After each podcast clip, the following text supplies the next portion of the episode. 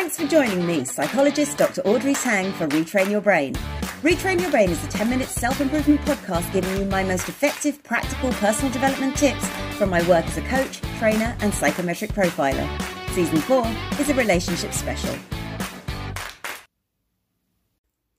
It's usually around Valentine's Day when I'm asked to give comments on relationships, but it's an area I cover during my workshops, and with Christmas approaching, it's probably worth thinking about right now. Making a relationship work is as much about being mindful not only of your authentic feelings, but also of your interactions with your partner. Relationships take effort, but it doesn't have to be hard. So have a think about my top five signs that you're with someone who's really right for you. Number one, you genuinely don't care what other people think. So she's a little bit older than you, or maybe your upbringings and cultures are different, or gender or religion plays a part. However, you're together now, and you intend to face the naysayers more successfully than Romeo and Juliet. It does seem sometimes that everyone has an opinion about relationships, often when they're not in quite so happy a relationship themselves. And that opinion can begin to affect us. It's genuinely a shame when outdated traditions or beliefs pose barriers to the path of true romance. But if you can, as a team, persevere, make adjustments, listen, and adapt, always doing this together, you may actually find that family and friendships, as well as love, will prevail.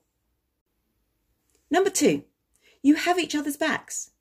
Let's talk about this later. Is a nice way of dealing with something in private rather than in public. If you can maintain a united front and work on your differences when you have time and headspace for clarity and discussion, this is often a really positive sign. More so if it's just a natural way that you conduct your relationship. While a relationship is not a merger of one person's opinions and beliefs and one of them subsumes the other, it is a unification where you both continue to learn and you grow individually as a pair. It is important to keep conversation always open, but sometimes it needs to be done in private. Privacy is not necessarily to hide, but simply to give each other space to be vulnerable. Individually, Everyone will have their good days and bad days, and we will do or say things without thinking. And sometimes we may have been trying to change something about ourselves so hard that we will slip up. But it's also most likely we'll have chastised ourselves about that, and you just need an outside voice to say, oh, well, okay, let's try that again, rather than, I told you so, or other show of frustration. When you're in a relationship, you are often privy to those changes or those desired behaviors or those frustrations, and therefore you're best placed to offer motivation and supportive guidance. Remember, to your partner, you're not their parent or their elder sibling or even the brutally honest friend. You are a confidant. Of course, you may need to be honest, and honesty does underpin positive relationships. But while you may need to offer constructive suggestion, sometimes you may just need to listen and be there. And certainly, as a pair in front of children, you need to be on the same side. Number three, you are proud of each other as individuals. You celebrate each other's success without envy. You are delighted when your partner gets their promotion, wins their award, achieves that personal goal even if this precipitates a potential change in the way you currently live your life. You know that whatever the future has in store, you will work together for the best outcome for you both. Yes, sometimes one of you may need to make a sacrifice, but the next time it'll be your turn to benefit. This system of checks and balances is not explicit, nor is it used negatively one against the other, but it just means that you are aware and that you can enjoy your success alone and in support of each other. And life is always more pleasant with your partner by your side, and that's something you work to preserve. You work as a team. Imagine this it's 6 a.m., you've been up since 3. The passports were left at home, the suitcase broke, plus the tickets are actually for tomorrow's flight. But unless one of you had specifically and honestly, be honest, said, Have you got the passports? And the other replied, Yes, I can see them in the bag, or something as direct.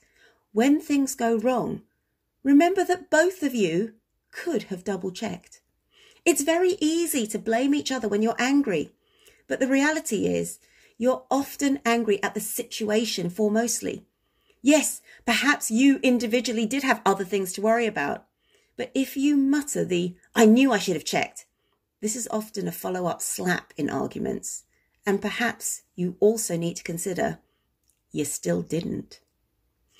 While constant mishaps may require a rethink on how you plan things together, when things go wrong, work together to achieve a successful outcome rather than seeing success as who apportions the most blame.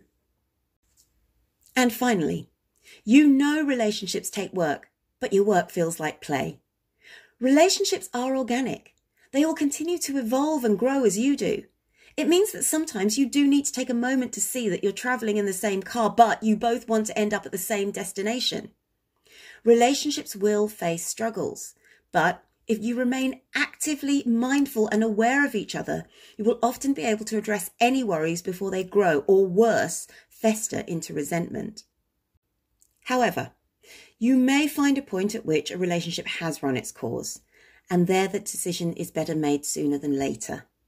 Otherwise, you can begin to fall prey to the sunk cost bias, which is, I've invested so much, what's a bit more? Now, there are very good reasons for staying together, and if you both decide that that's the right thing to do, then focus on those reasons rather than the fact that you might have made a sacrifice.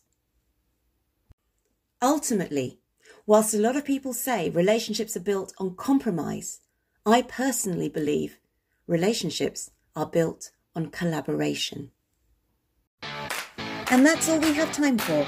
But for more practical self improvement videos and articles, visit my website www.draudreyt.com or check out my work on my YouTube channel, Dr. Audrey Tang.